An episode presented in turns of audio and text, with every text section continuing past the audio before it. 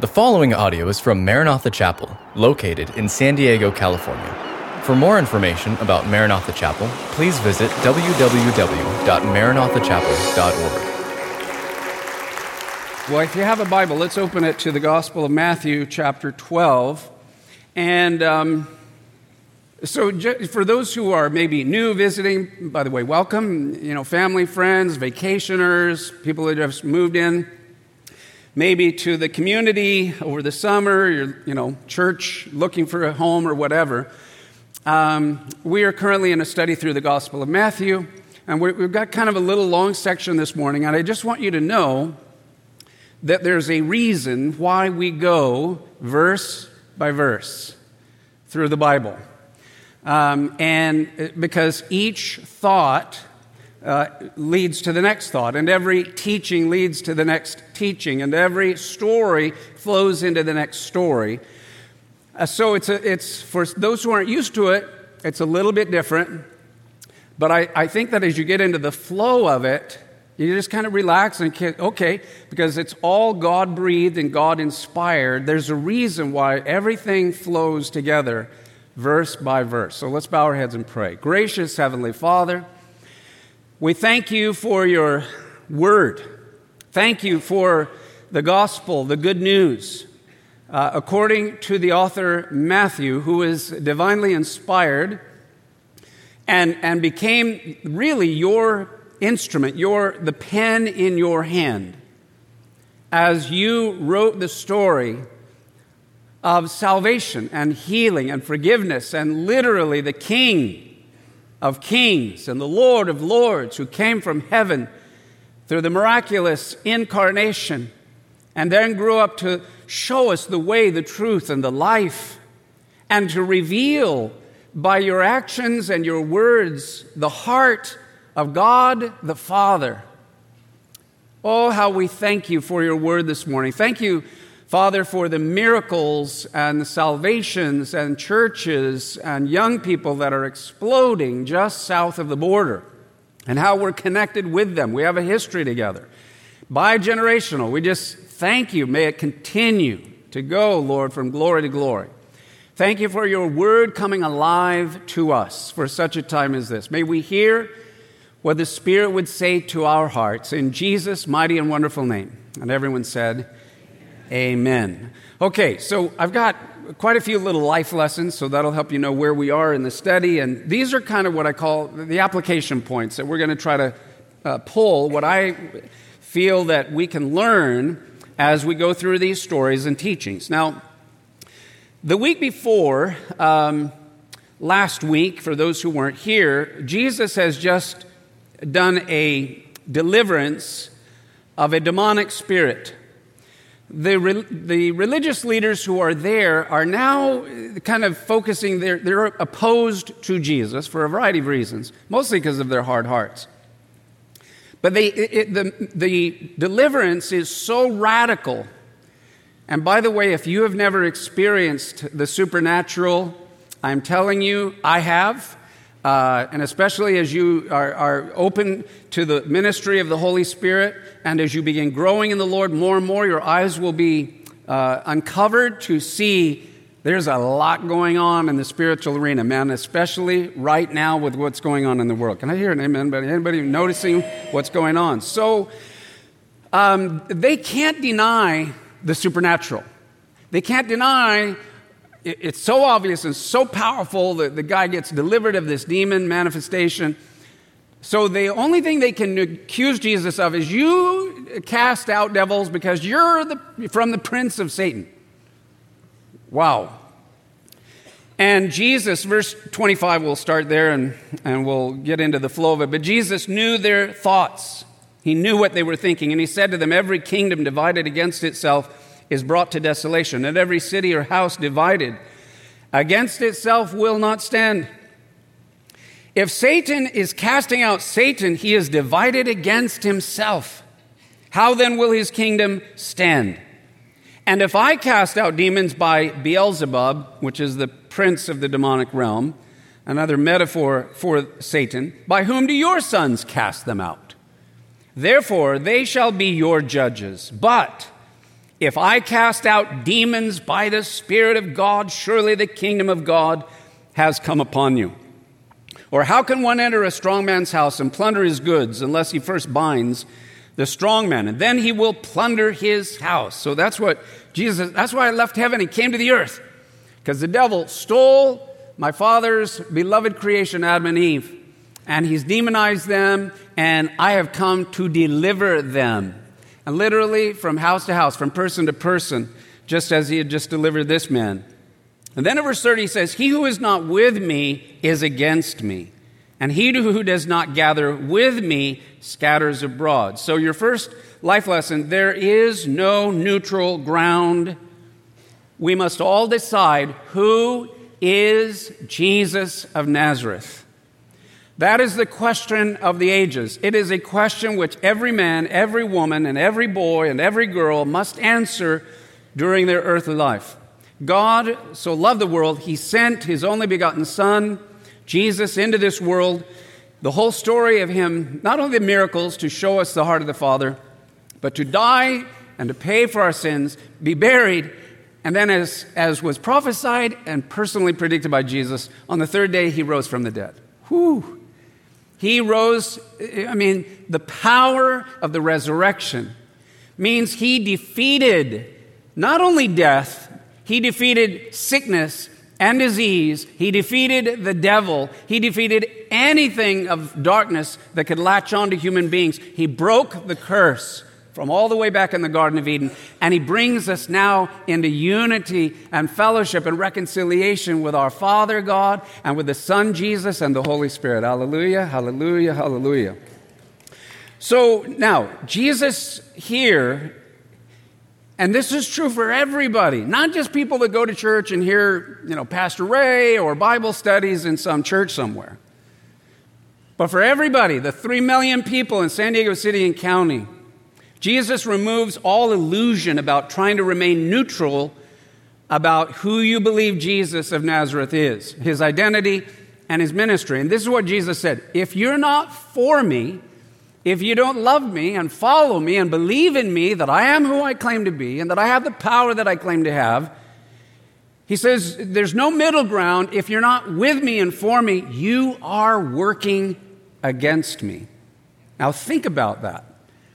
That, I mean, uh, because there are a lot of people that think, well, I'm not against Jesus. I would never be against him, but I'm not exactly, you know, like born again or saved or go to church or whatever. And they, they kind of think they're in some, you know, noble, neutral place.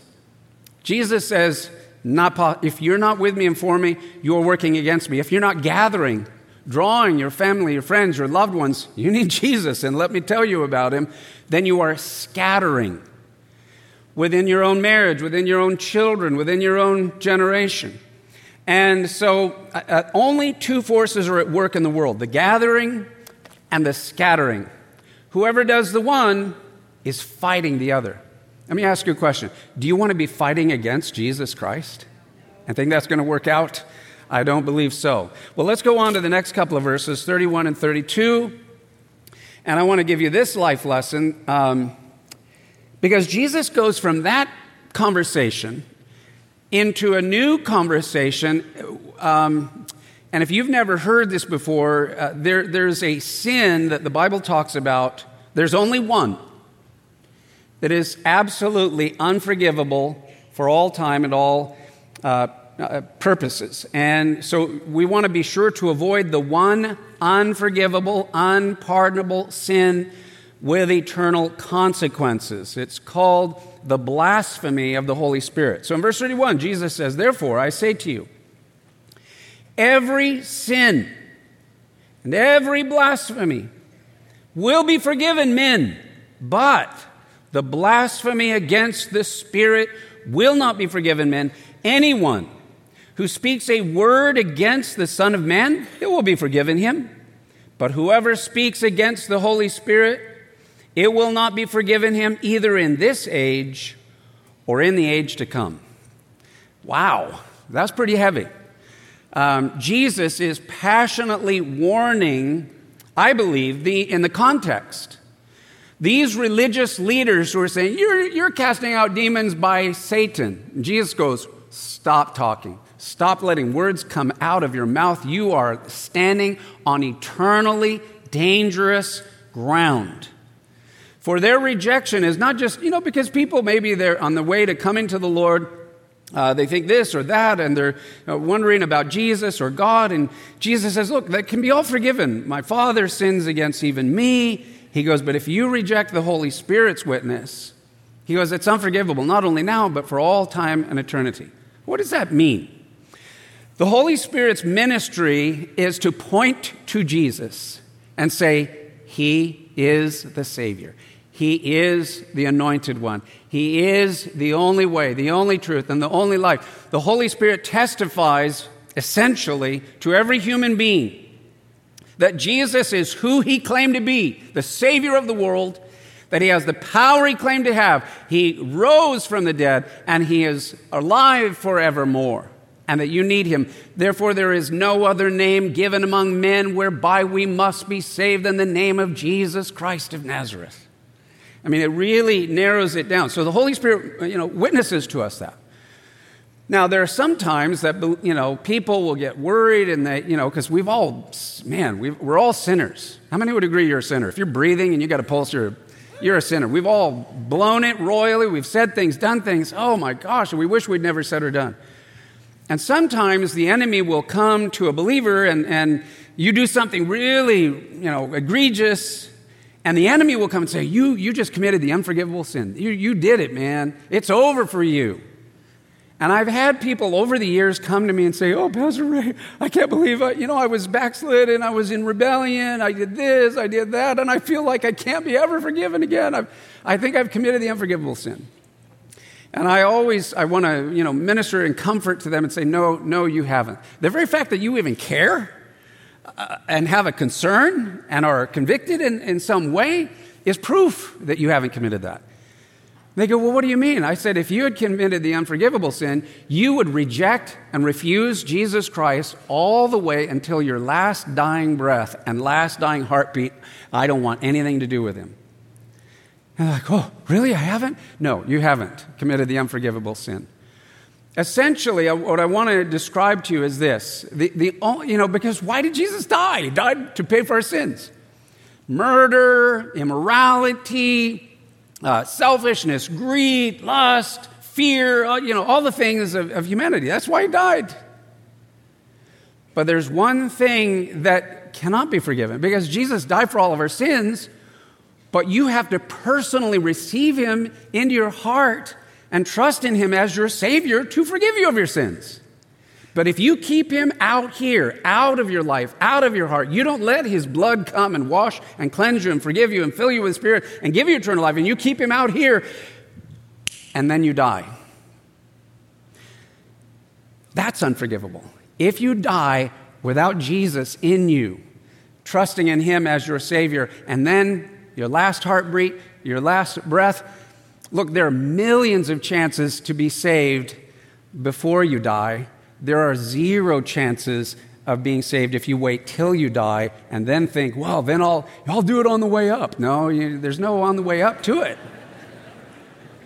It's too late.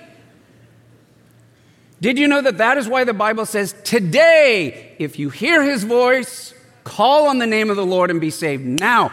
Don't wait. Don't put it off. Because that's what the enemy, just a little late. No, do it. Don't do it now. You're young. Man, have some, you know, sow your wild oats, have some fun. Do it later. But look, that's the enemy. He lies, he deceives. There's no fun to be had on your way to getting delivered and saved and filled with the Holy Spirit. So, so basically, uh, Hebrews chapter 9, verse 27 tells us, you know, that the deadline is literally when you're dead. It is appointed unto man once to die, and then we go before God and we face the judgment. So the, the encouragement is before you die, surrender your heart and your life. Receive Jesus as your personal Lord and Savior. Know that you're filled with the Holy Spirit. Jesus died for every other sin. But if you don't accept Jesus, there's nothing, you know, there's no salvation for that. Does that make sense? Okay, so let's go on uh, to verses 33 through 37.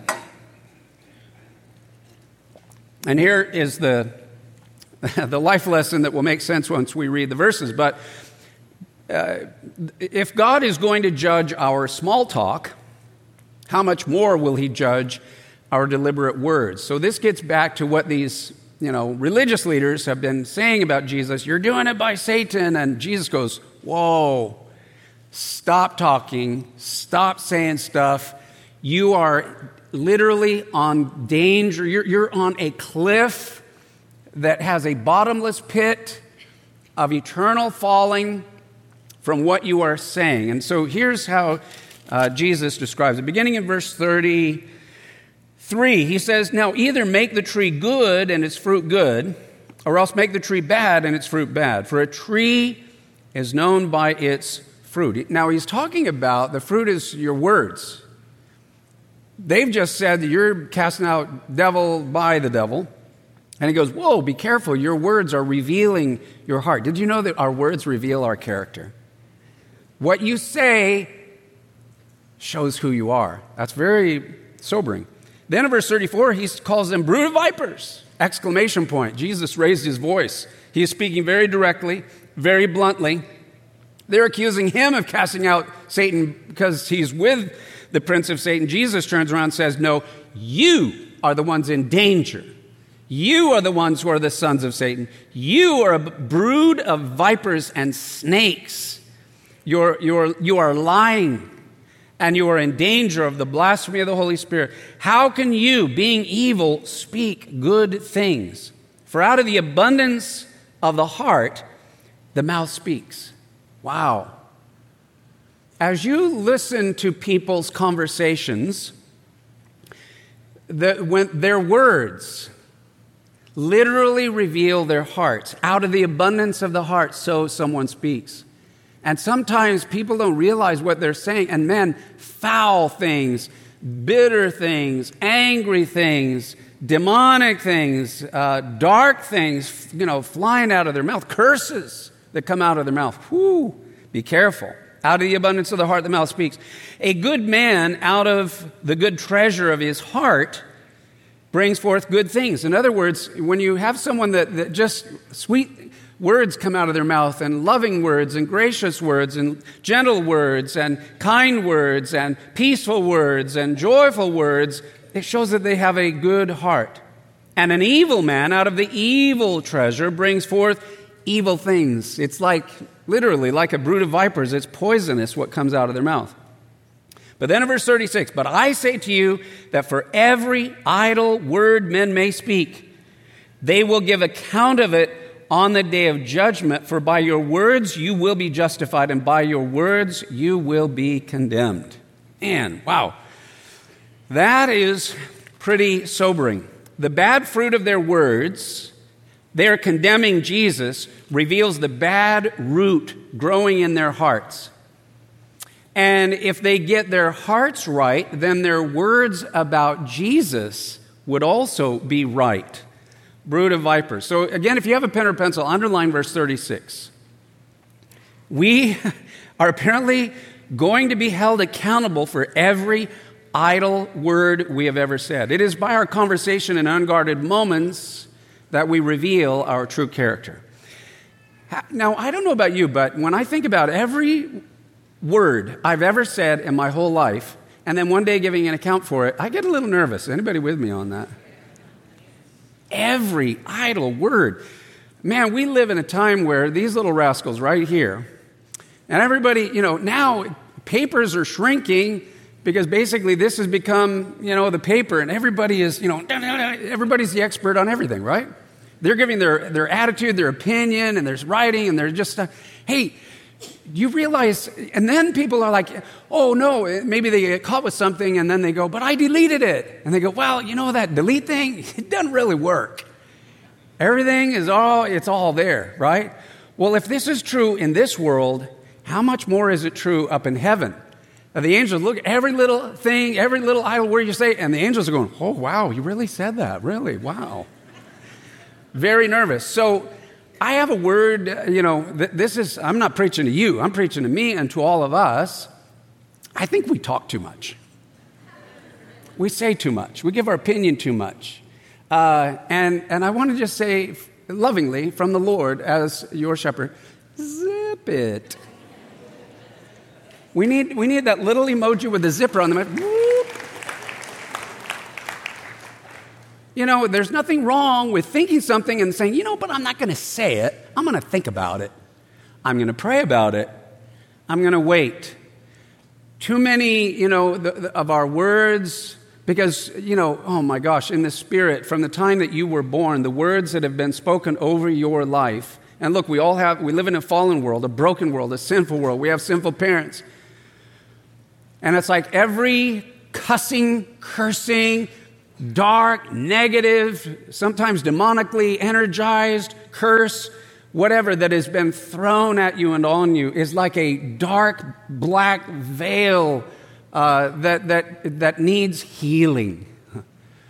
And that's why the Word of God is so beautiful and precious. It's like clean, pure living water that literally washes and removes all of the darkness, all of the curses, all of that ugly, negative stuff that has been spoken over you. Can I hear an amen on that?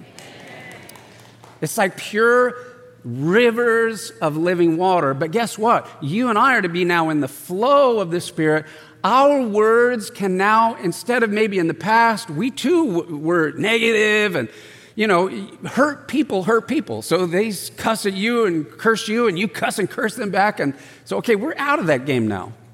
Now, I don't return evil for evil, but now I speak life, I speak love, I speak blessing, I speak peace, I speak love, I speak joy, I speak spirit, I speak truth and the power of the truth, and, the, and it's like light coming from your mouth. You and I, well, I have this scripture here, and I want you to read it with me. Proverbs 18 21. I'm sure this will come up again uh, in the near future, but it's a powerful one. If you've never heard this or seen it or read it, underline it, highlight it, uh, mark it in your Bible. Let's read it out loud together. The tongue has the power of life and death, and those who love it will eat its fruit. I mentioned a couple of weeks ago we live in a voice activated universe. God created the universe speaking. Light be, and light was. And then, so in the beginning was the Word, and the Word was with God, and the Word was God, and the Word became flesh and dwelt among us. Jesus is the living Word of God. So he became the living healer, the living lover, the living uh, joy of the Lord and the peace of God. Now we're to, we're to take all of that in. You become, you and I are now his body. He's the head, but we are his body on the earth. That means that Jesus wants to use you to, out of your mouth, to your beloved spouse, your beloved family, your children, your friends, your environment, your community, your place of work or school or whatever that life comes through your mouth. Stop saying all the other uh, negative and bad stuff, and then learn to let your, your words be love. You can speak life and speak blessing that will bring people healing and deliverance and the presence of God and the joy of the Lord as their strength. Hallelujah. We need more of that. And especially now, as these crazy little guys are magnifying all that negative nonsense, how much more we need those who speak words of love, words of light, words that are filled with the Spirit. And Jesus was warning these religious leaders because it's by our words regarding this work of the Spirit that we will either be acquitted or condemned. Here's Here's what can be recorded that when you pray and humble yourself and confess your sins and ask Jesus into your life as your personal Lord and Savior, that was recorded. Every prayer of salvation you know is recorded in heaven. And man, don't you want to hear your own voice when we come and stand before God and they go, play the tape, you know? And there's the tape of you saying, Lord, I humble myself. I confess I am a sinner. I open the door of my heart. I ask you to come into my life. Forgive me of my sins. Fill me with the Holy Spirit. Give me the gift of eternal life. And it's like, woohoo! Yeah, man. You are in because you have prayed. It was recorded. And by that, you are acquitted or you are condemned. All right, let's go on to the next few verses uh, 38 through 42. The ultimate sign Jesus is the Messiah will be, of all the you know, sermons he gave, of all the miracles he performed, the ultimate sign that Jesus is the guy. He is the Savior. He is the King of all kings, Lord of all lords. Messiah means the anointed one, the prophesied one, the predicted one. Will be his resurrection from the dead on the third day. So, beginning of verse 38, it says, Then some of the scribes and Pharisees answered, and they saying, Teacher, we want to see a sign from you. We've already done thousands of signs. We want to see a sign from you. But he answered and he said to them, An evil and adulterous generation seeks after a sign, and no sign will be given it, except the sign of the prophet Jonah. For as Jonah was three days and three nights in the belly of the great fish, so will the Son of Man be three days and three nights in the heart of the earth.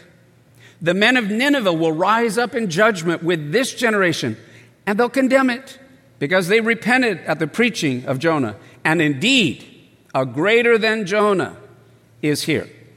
The queen of the south will rise up in the judgment with this generation and condemn it, for she came from the ends of the earth to hear the wisdom of Solomon, and by the way, became a believer in the God of Solomon, the God of Abraham, Isaac, and Jacob, and the promised Messiah.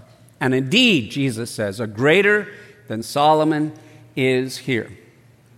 So these religious leaders like, okay, we need another sign.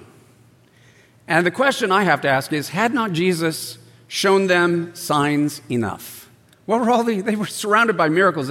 You know, they were following him around, trying to trap him, and he was doing miracle after miracle after miracle. They go, so what they were really saying is, we want another sign. We want a sign that will really prove above everything else that you're who you claim to be. And Jesus said, okay, you get one. And it will only take one. He goes, because according to the prophecies and the plan, Jesus already knew what they were thinking, what they were plotting, and what would happen. He knew he would go to Jerusalem, finally. He knew that he would be rejected. He knew that he would be crucified. He knew that he would be buried. And he also knew, and on the third day, I'm going to rise from the dead. And I, when I rise from the dead, it proves that everything that I claim to be is true, and the power I claim to have is real.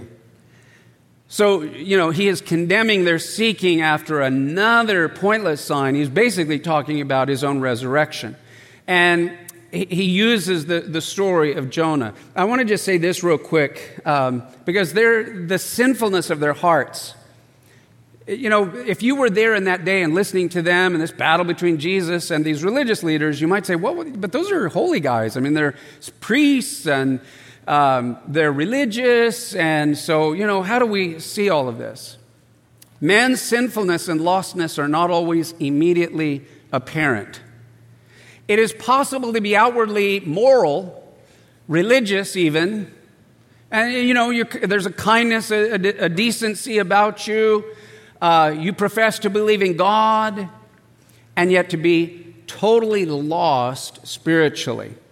The truth is that a person's sinfulness will be most manifest by how a person responds to the Lord Jesus Christ.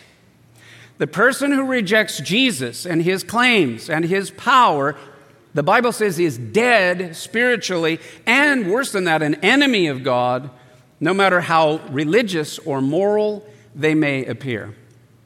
So Jesus says you get one more sign, it's the sign of Jonah. So the story of Jonah is basically the story of a guy who, who dies. He gets thrown overboard and down into this uh, belly of a great fish and then gets resurrected on the third day. That's basically what that story is about. Now, Jonah preached for 40 days. Jesus Christ preached to these for three years. Jonah preached with no miracles, yet Jesus performed miracles virtually every day in every place that he went and yet they would not repent. So Jonah becomes really a picture of Jesus Christ. Now, if you don't know the story of Jonah, basically God comes to his, his guy, his servant, uh, his Hebrew prophet Jonah. He goes, Look, Jonah, I need you to go to Nineveh. They are so vile and so wicked and so demonically energized. I got to judge them. But I love them, and I don't really want to wipe them out, but they need to be warned. So I want you to go tell them. And Jonah's like, Mm. No, no, no, no, no, no, no. Why? Because deep in Jonah's heart, he resented the Ninevites. He couldn't stand them. He was so angry at them. They were so wicked and so vile, but he, he absolutely hated them. And he was afraid if I go and preach to them, what if they repent? Then God won't smoke them and wipe them out. So I'm not going to give them the chance. So Nineveh is this way. God tells them, go preach to them, go warn them, judgment's coming. If they repent, then I'll, I will stay my hand. And Jonah gets in a boat and goes the opposite direction, as far and fast as he can. The big storm comes. And the sailors, you know, sailors are kind of superstitious anyway, and so they're like, man, something, we got something fishy on our boat. Uh, we got something weird going on here. What is it? And then finally they come to this guy, and Jonah raises his hand, eh, it's me. They go, what are you, what, what's up with you? And he goes, eh, I'm a prophet of the creator of the universe. I'm supposed to go to preach to these people. God might forgive him. I don't want him to. So basically, uh, throw me overboard and everything will be fine. Have you ever found that to be odd? Why not say, turn the ship around, go back to port, dump me off, and then you'll be fine? He says, throw me overboard. What he's basically saying is, I'd rather drown than go do what God asked me to do. So they throw him overboard, everything calm and peaceful. They're, Bye, Jonah. And then a great fish swallows him up and takes him down. And, and in the book of Jonah, he's like, okay, cool. I get to die. I'll go stand before God, but at least I didn't have to preach to those Ninevites. But he's down there and he's still alive and he's still conscious. He goes, man, I'm in the, this is like hell. It's really warm in here. and he wants to die, but he doesn't die. And so for three days, three nights, and then finally the fish gets, God causes him to get sick to its stomach. It comes up near the shore and it, and it basically throws up Jonah on the shore. That's what happens. And there, there he is, and as soon as he lands on the beach, there's a little sign that says Nineveh right this way. He brought him right where he was supposed to go. And then, because he's been in the belly of a great fish for three days and three nights, he's, you know, all the stomach acid, or, you know, have, have bleached. He doesn't have one hair or one eyebrow on his body. He looks like a dead man. He looks like a man that is from the dead, but he's alive. And now he sees this stupid sign for Nineveh. I'm paraphrasing, and so he goes stomping. I'll preach to them. I'm going to give them the, you know, I'm going to give them the fieriest man. God's going to smoke you guys and burn you guys. You're going to hell. And then they all, oh no, God have mercy. And then God forgives him. He goes, no, I'm not going to judge him. And Jonah goes, I knew it. You're so lovey-dovey, you know, forgive everybody. and he gets, he gets depressed. And God says, Why are you so depressed? You know? But the whole point of this story is on the third, he's like a dead man. It, they, they literally thought this is a man from the dead coming to tell us eternal judgment is coming upon you on the third day, and they all repented. And what Jesus is saying is Jonah preached, and a whole city of Gentiles repented and got saved. But you have had the Messiah, Son of God, and you're Jewish, and yet you won't repent. Then he tells the story of the Queen of the South, the Queen of Sheba, goes from the ends of the earth and listens and believes and becomes a follower of the God of Abraham, Isaac, and Jacob, she also was a Gentile. So he tells two stories about Gentiles who repented. And he says, But a greater than Jonah is here, and a greater than Solomon is here. In other words, the greater light you've had hold you so accountable. Can you imagine uh, what the day of judgment will be like for them? So let's go on to the next verse. Verses 43 through 45. And I title this, Make Sure You Keep Your House Clean. Very interesting. And again, I think this message in particular shows why we go verse by verse, chapter by chapter, story by story, and thought by thought.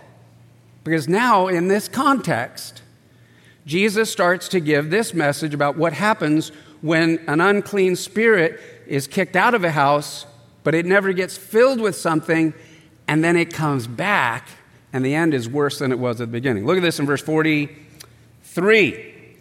When an unclean spirit, a demon, goes out of a man or a woman, he goes through dry places seeking rest, but he can't find any. And then he says, I will return to my house, a person, from which I came. And when he comes, he finds it empty, swept, and put in order. So that could be me, you know, moral. They, they, they were an alcoholic. Now they don't do alcohol. They were drug addict. They got all cleaned up. But it's clean, but it's not filled. Then he goes and takes with him seven other demons, spirits, more wicked than himself, and they enter and dwell there. And the last state of that man is worse than the first, so shall it also be with this wicked generation. I believe Jesus is here warning that their rejection and opposition to him nationally for Israel would leave them, Israel, in worse shape than they were in now. Because at that time, Israel was already under the boot of the Roman Empire. But they were allowed to live and have their little nation, but they were under Rome. But Jesus says, But now God has sent the Messiah to you, and if you reject me here and now, it will be seven times worse for you. And sure enough, 40 years later, Rome came. There was a rebellion. The Jews tried to overthrow Rome, and Rome just said, Are you kidding me? And they went and they destroyed Israel and they destroyed Jerusalem. And they literally, as Jesus had prophesied, tore down the temple. The Roman army took every last stone of the temple that was there in the days of Jesus and they threw it over the canyon and crashed below. And to this day, you can see the broken, huge stones that were once the temple there. They lost their nation of Israel. They lost it for almost 2,000 years. Their last state was worse than their former state. And Jesus is saying the same thing. it doesn't do you any good as a nation to get everything, you know, cleaned up morally or whatever if you don't accept the Messiah, you get filled with the Spirit. So also with a person. Um, a demon can only inhabit someone if he finds the house, the heart, empty that is a heart that is without the indwelling presence of the Spirit of Jesus Christ. Doesn't matter how you clean it, or you, get, you, you can get as moral as you want. I don't do this anymore. I don't do that anymore. You can clean it, but if you don't fill it, then a demon can come back. And the devil has no opposition or objection to a house clean. For a moralist or a good person, can just as easily be used and manipulated uh, by demons as someone who is in all kinds of bad habits.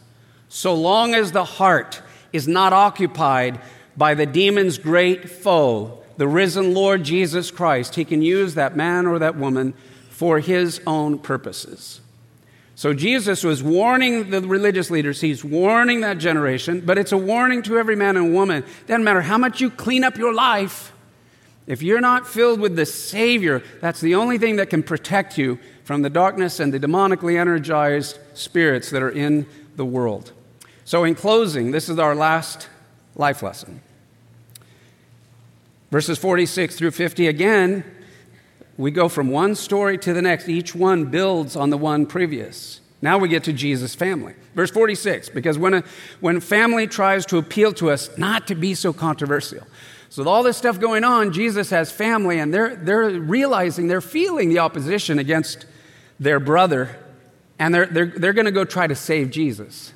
Listen to this. Verse 46 While he was still talking to the multitudes, behold, his mother and his brothers stood outside seeking to speak with him. And then one said to him, Look, your mom and your brothers are standing outside seeking to speak with you. But he answered and he said to the one who told him this, who is my mother? Who are my brothers? And he stretched out his hand toward his disciples and said, Here are my mother and my brothers. For whoever does the will of my Father in heaven is my brother and sister and mother. We believe that what was happening right now, by the way, Jesus' uh, family, his mom believed in him. She's, you know, the only one that believed in him. She knew from the beginning. And Joseph, his dad, but Joseph died apparently when Jesus was young. According to the scriptures and the four gospels, none of his brothers believed in him until after he had ascended and risen from the dead. So now they're like, wow, okay, our brother is different and he's special and he does all miracle stuff, but he's also kind of dangerous. He's very controversial. They could feel the nation and the leadership, and they, they felt, wow, this is bad. We need to go save our brother. And they're basically wanting to say, hey, could you not be so controversial? Because it affects us. We're your brothers. And they're trying to calm him down. Uh, and basically, Jesus says, My mother and my brothers and my sisters are those who do the will of my Father. They would become believers later, but I just want to mention this. There will come, when you get serious about your devotion to loving and following Jesus, and you, you start being enthusiastic, and it, it will show in your life, in your attitudes, your words. And then your family will come to you. Look, they don't mind a little bit of religion, but man, you get, you're, you're, if you get a little controversial, a little too zealous, they're going to come and say, Could you stop being like that? What they're basically saying is, Stop being consumed and filled and overflowing with the Holy Spirit.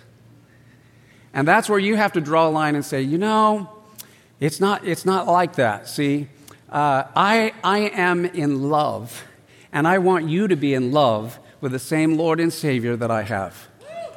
Amen? That's why Paul said, I press toward the goal for the prize of the upward call of God in Christ Jesus.